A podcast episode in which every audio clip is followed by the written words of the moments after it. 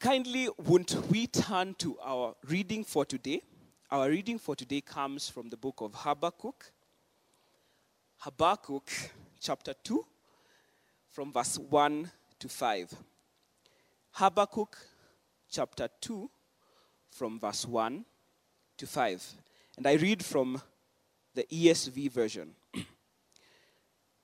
I will take my stand at my watchpost and station myself on the tower and look out to see what he will say to me and what I will answer concerning my complaint. And the Lord answered me Write the vision and make it plain on tablets, so he may run who reads it. For still the vision awaits its appointed time. It hastens to the end, it will not lie. If it seems slow, wait for it. It surely will come, it will not delay. Behold, his soul is puffed up, it is not upright within him, but the righteous shall live by his faith. Moreover, wine is a traitor, an arrogant man who is never at rest. His greed is as wide as Sheol. Like death, he has never he has never enough. He gathers for himself all nations and collects as his own all peoples. And that is God's word. Thanks be to God. Allow me to invite our very own Reverend Kasim to pick up from where he left off. Karibu sana makofi, makofi kwake. Thank you. Kindly allow us to just pray for him and we begin. Our Lord and Savior Jesus Christ, we thank you so much for the privilege of sitting at your feet and hearing from your word. I ask that Rev Kasim would be in your hands what this microphone is in mine, to reverberate the very heart of God and to speak hope and speak your grace to your people. In Jesus' name we pray. Amen. Amen. Amen. Good morning, um, church at home, church in the car, church in hospital, church wherever you are, because church is not closed. It's only gates and church buildings that are temporarily uh, closed, but church is not closed. So I want to thank you very much for uh, listening to us this morning. Our message today is faith for waiting upon God. The faith that says that God will still do it again. We have been going through series about God's hard answers for tough questions. Where was God when your world fell apart? That was a question that Habakkuk wrestled with 2005 years ago. And that was a question for last week when we were doing uh, chapter 1 of Habakkuk. And today's question would be How long can I wait? Oh Lord.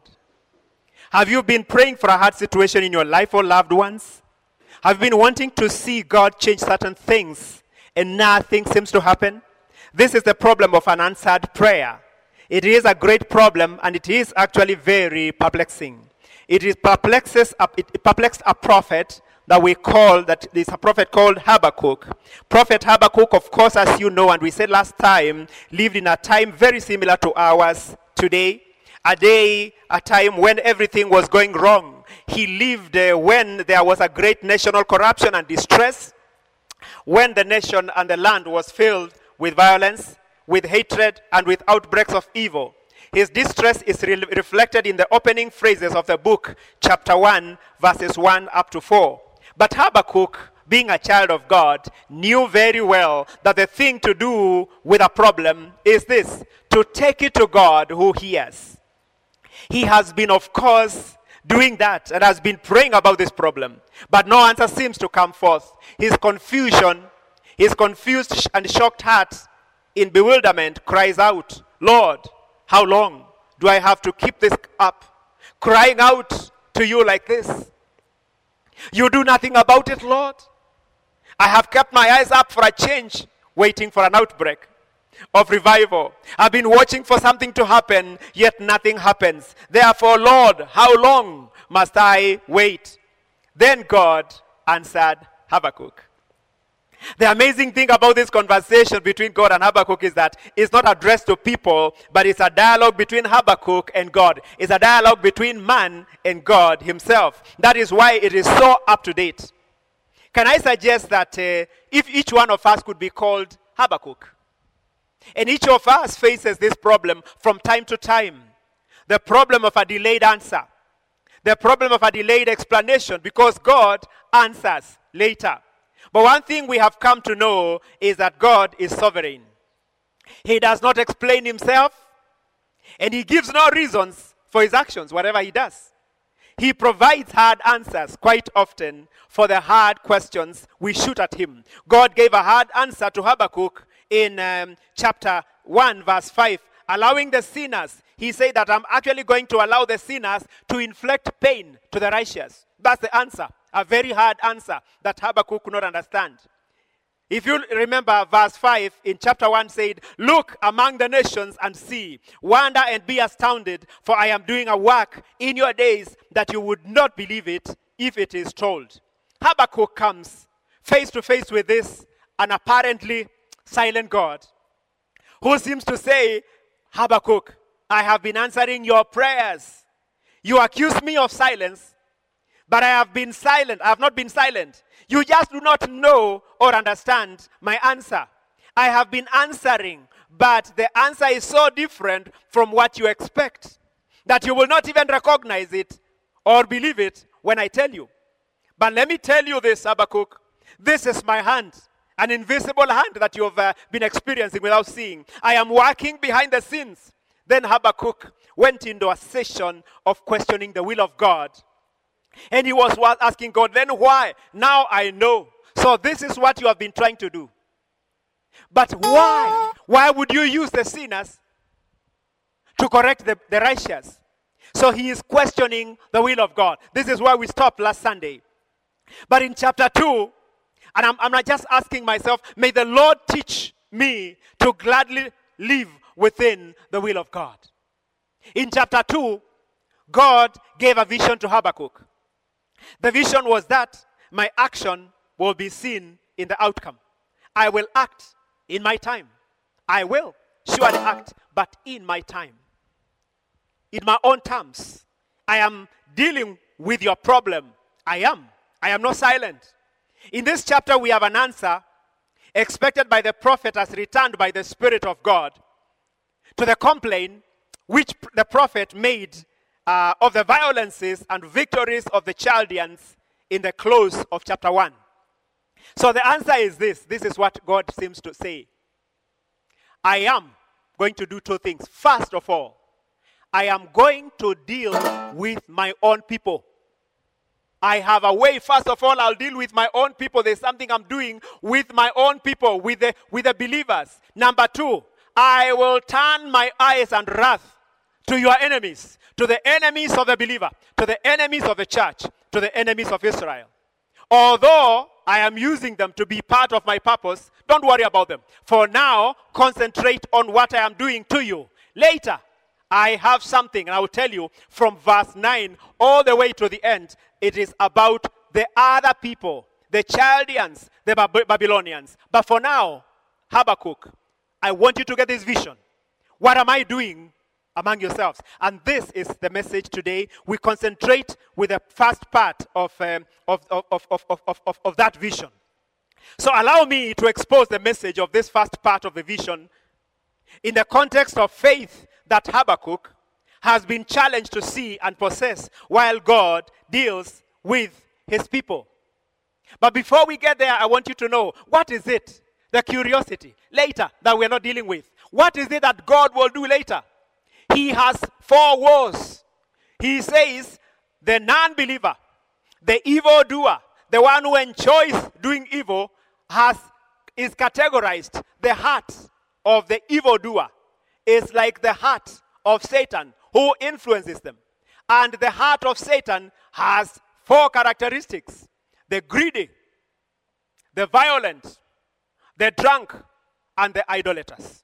That is the spirit of Satan, which he has already given to Chaldeans. And because they were always ready to attack, I have just stayed away so that they can attack. But whatever the devil planned for evil, I have planned it for good. And I want to tell you, my listener, this morning evil is always looking for us. Evil has always followed you since you were born. Cancer is always ready to strike. Diabetes is always ready to strike. Accidents on these roads that we use are always ready to strike. Beauty will be deformed anytime. Only the restraining hand of God has kept us alive.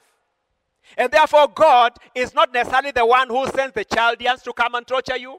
God is not the one who sends people to come and torture you at your place of work. God is not the one who sends um, diseases. They are always there looking for us. He's always had the restraining hand that actually keeps us safe. This time, and some other times, he can stay away just a little bit so that he does not restrain that. Because then, whatever the devil plans for evil, God plans it for good. So then, for you, Habakkuk, and the believers and the Israelites, concentrate on what I'm doing. Don't worry about them. Don't worry about why am I not punishing them. Don't worry about, worry about their, their evil. That is their life. I am concerned about you and how I can make you my beloved, holy and presentable before you. And therefore, you wake up, Habakkuk. Stop asking these very many questions. Catch this vision. And I want to suggest to you that I see four aspects of this vision from verse 1 up to verse 4. Each verse seems to bring a new vision of a faith that Habakkuk is being challenged to capture. The first one in verse 1 is the resilient faith, and this will be series of R. So, verse 1, the resilient faith. And verse 2, a resolute faith in verse 2. Verse 3, we shall also see another faith, which I can call the remnant faith, the faith of the remnants. And then finally, we, fi- we finish with verse 4, a respectful faith or the humility of faith. Quickly, if you can just go with me to the first the first uh, faith uh, aspect of faith, which I will suggest to you, is a resilient faith. Faith that endures tests of life. And this is actually the faith for Habakkuk himself, first, before he can uh, see the faith that is expected of his uh, uh, believers, the Israelites. I will stand upon my watch as a se- sentinel on the walls of a besieged city. Or on the borders of an invaded country. I will, meaning that the, the idea here is Habakkuk is saying, now I get it. I am going to look up. I will look around. I will look within and will, and will watch to see what he will say. Because remember, God has already said, I will do something. So he wants to say, I want to wait for what the Lord will say to me. I will listen attentively to the words of his mouth and carefully observe the steps of his providence, that I may not lose the, the, the least hint of instruction or direction. I will watch to see what he will say. Those that wait upon God, therefore, brothers and sisters, must withdraw from the world and get above it they must raise their attention. They must consult experiences and also the experienced. They cannot just stay. They cannot just sit there and lament. They will continue in fervent prayer and they will set themselves upon the tower like Habakkuk has decided to do. I will watch from the tower. Habakkuk, standing upon his watch, he intimates his patience, his constancy, and resolutions. He will wait the time. And whether the point, as a watchman does, but we will have an answer. He knows he will know what God will say to him while he is at the tower. Not while he is lamenting, but while he has separated himself at the tower, he will receive from the Lord. That is what he says. Not only for his own satisfaction, of course, but to enable him as a prophet to give satisfaction to others and answer their exceptions when he exceptions when he is reproved or argued with. So herein the prophet is an example to us, I suggest to you, when we are tossed and, uh, and perplexed and confused with doubts concerning the methods of God's providence, or even when we are tempted to think that it is fate or fortune, not a wise God, because sometimes, my listener, we think that I was born to suffer. My family was cursed. I am not supposed to drive I am not supposed even to cycle. My family was just created to live like that. It is fate. I am like this because it is fate. Before you get there, before you get there, you need to understand we must stand upon our watch against the temptation that it may not get round around upon us. We must set ourselves upon the tower to see if we can discover that which the Lord will silence the temptation and solve objected difficulties. We must go into a sanctuary of God and, then, and their labor to stand um, the end of the things, like um, the psalmist says in 73, verse 17. When David says, I will direct my prayer unto thee as an arrow to the mark. He adds, I will look up and will look after my prayer as a man does after the arrow he has shot. Therefore, a man throws and he follows where the arrow is going. So you shoot in prayer, but you stand in a watchtower to wait for the prayer. You see where the prayer is going. You don't just pray and go back to crying and lamentation. You pray and you follow like the arrow.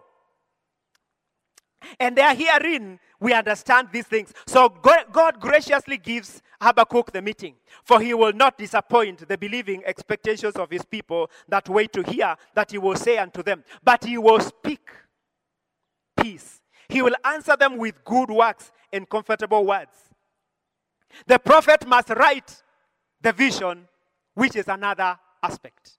So, the first aspect, Habakkuk, you must have a resilient faith that waits for, a, for, a, for something that you do, do not know, that you're waiting for an answer that you have not idea of and you cannot even approximate. Number two, now tell these people they must have a resolute faith. Tell Israelites, tell those that are waiting, tell, tell the brethren in Kenya, in Uganda, in the US, wherever they are, tell the believer to have a resolute faith, a faith that writes, never, never to forget. Thus, when St. John had a vision of the New Jerusalem, he was ordered to write in Revelation chapter 2, 21, verse 5. He must write it that he might imprint on it his own mind. And he, make, he must make it more clear to himself, but especially that it might be notified to those in distant places and transmitted to those in future ages. So Habakkuk first has to see the vision. The vision given by God Himself that the Messiah is coming to conquer and destroy the earth, the enemy of God's people, because He will surely show up. Habakkuk then he has to make it known. That's what he's saying. He must, God wants Habakkuk to make it known. Speak it and create faith. Faith comes by hearing the word of God. Many unspoken visions have become stale and they have been turned into lamentations because they were not made known. You must speak that which God speaks to you. Habakkuk has to make it known as permanently as possible. He must write it, even notes. He must take notes so that it does not fade away. Write it on tablets. It's a long term vision. Divine visions last very long. Treasure them. Do not forget. Habakkuk has to make it plain, make it as easy for my, for my hearers. Not complicate the gospel. We need, a, we need a very plain gospel. We need a gospel that is very, very easy. And Habakkuk has to make it very doable. Not that he who runs may read it, but he that may run who reads it. So the running, this vision must give a faith that runs. The activity and progress come forth from God's word. Paul talked about running a race. So we need a faith that he has and runs. A faith that values convictions and informs personal philosophy. That is the way of life. A faith that can be described like in the case of Paul I have run the race.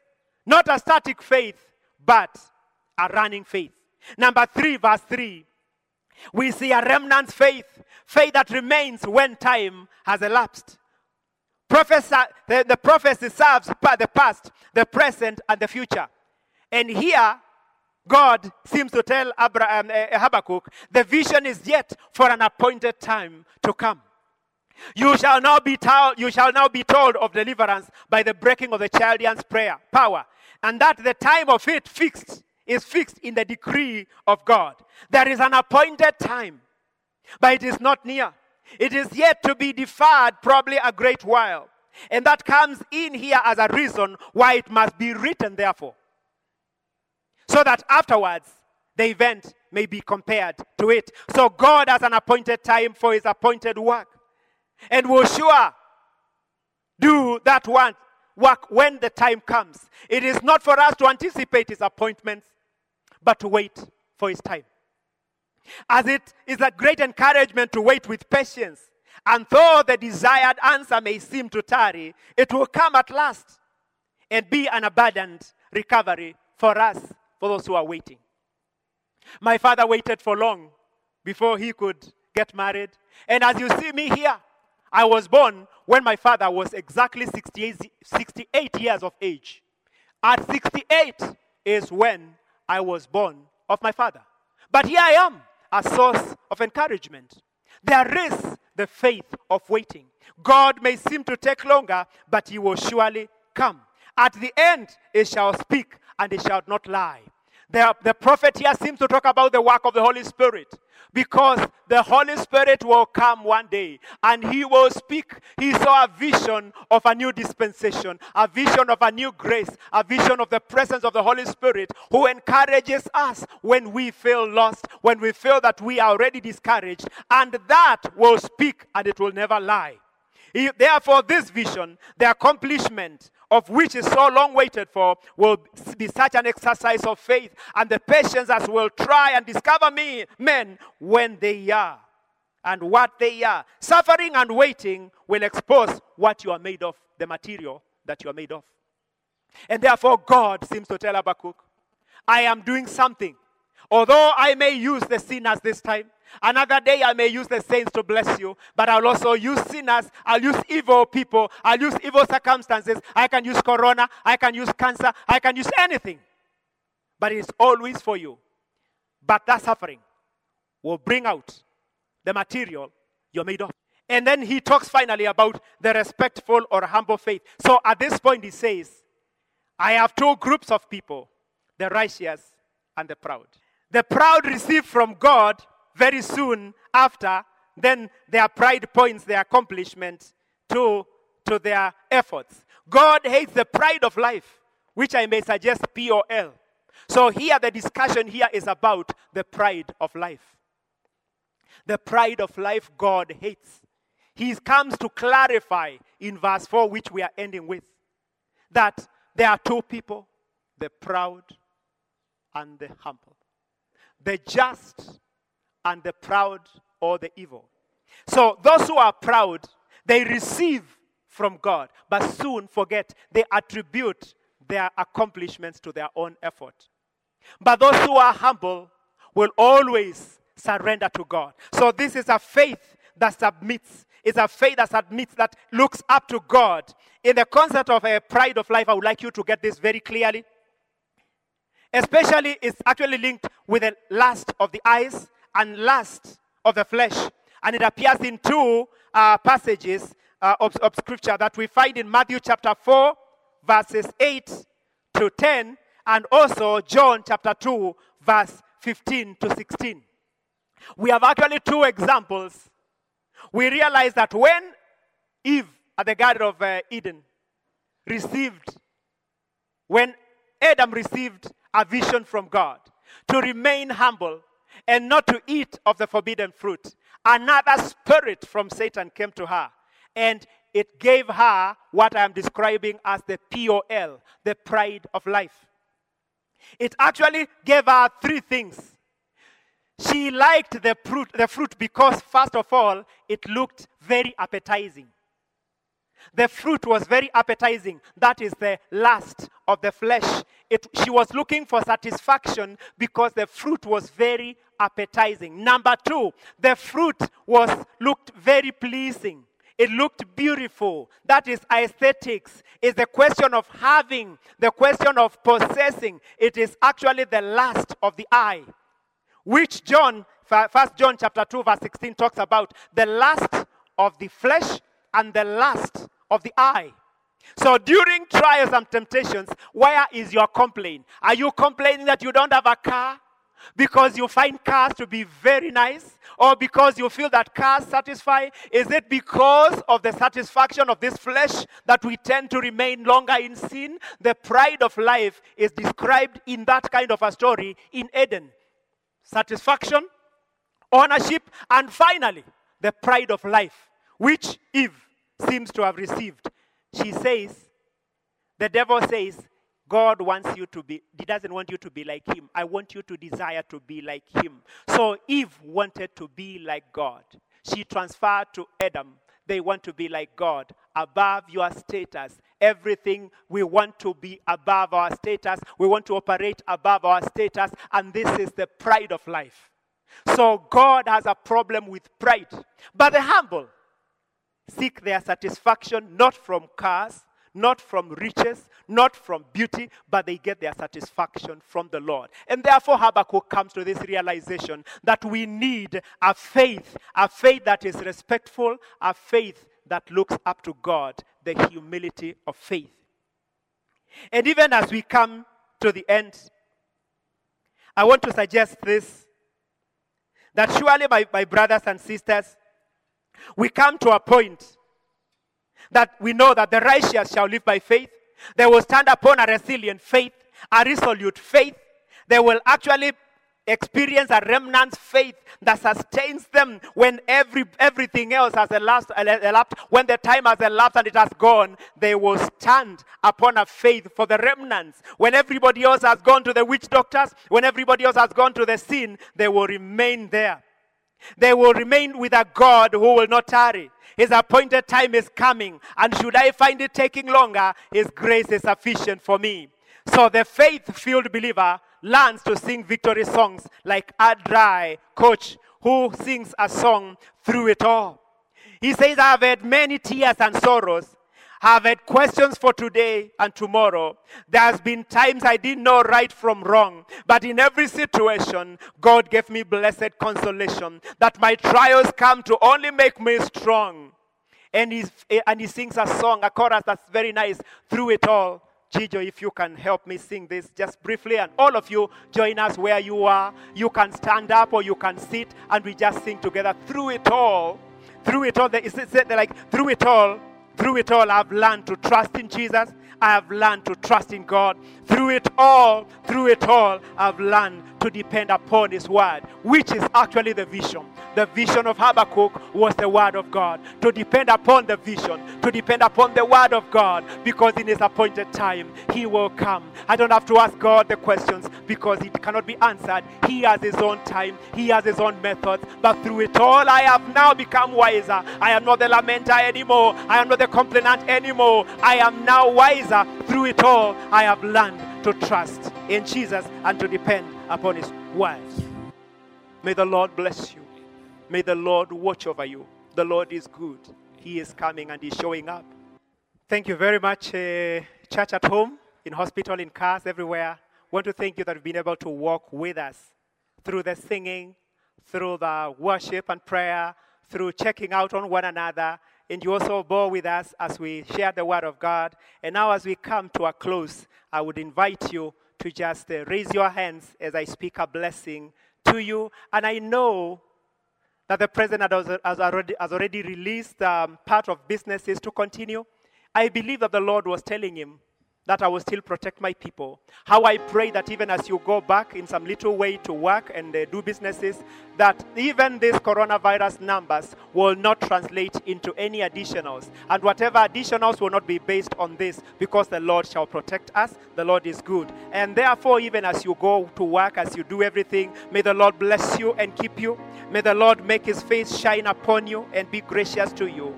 May the Lord turn his face towards you and give you peace. May the Lord be your portion on Monday. May the Lord protect you the dangers of Tuesday.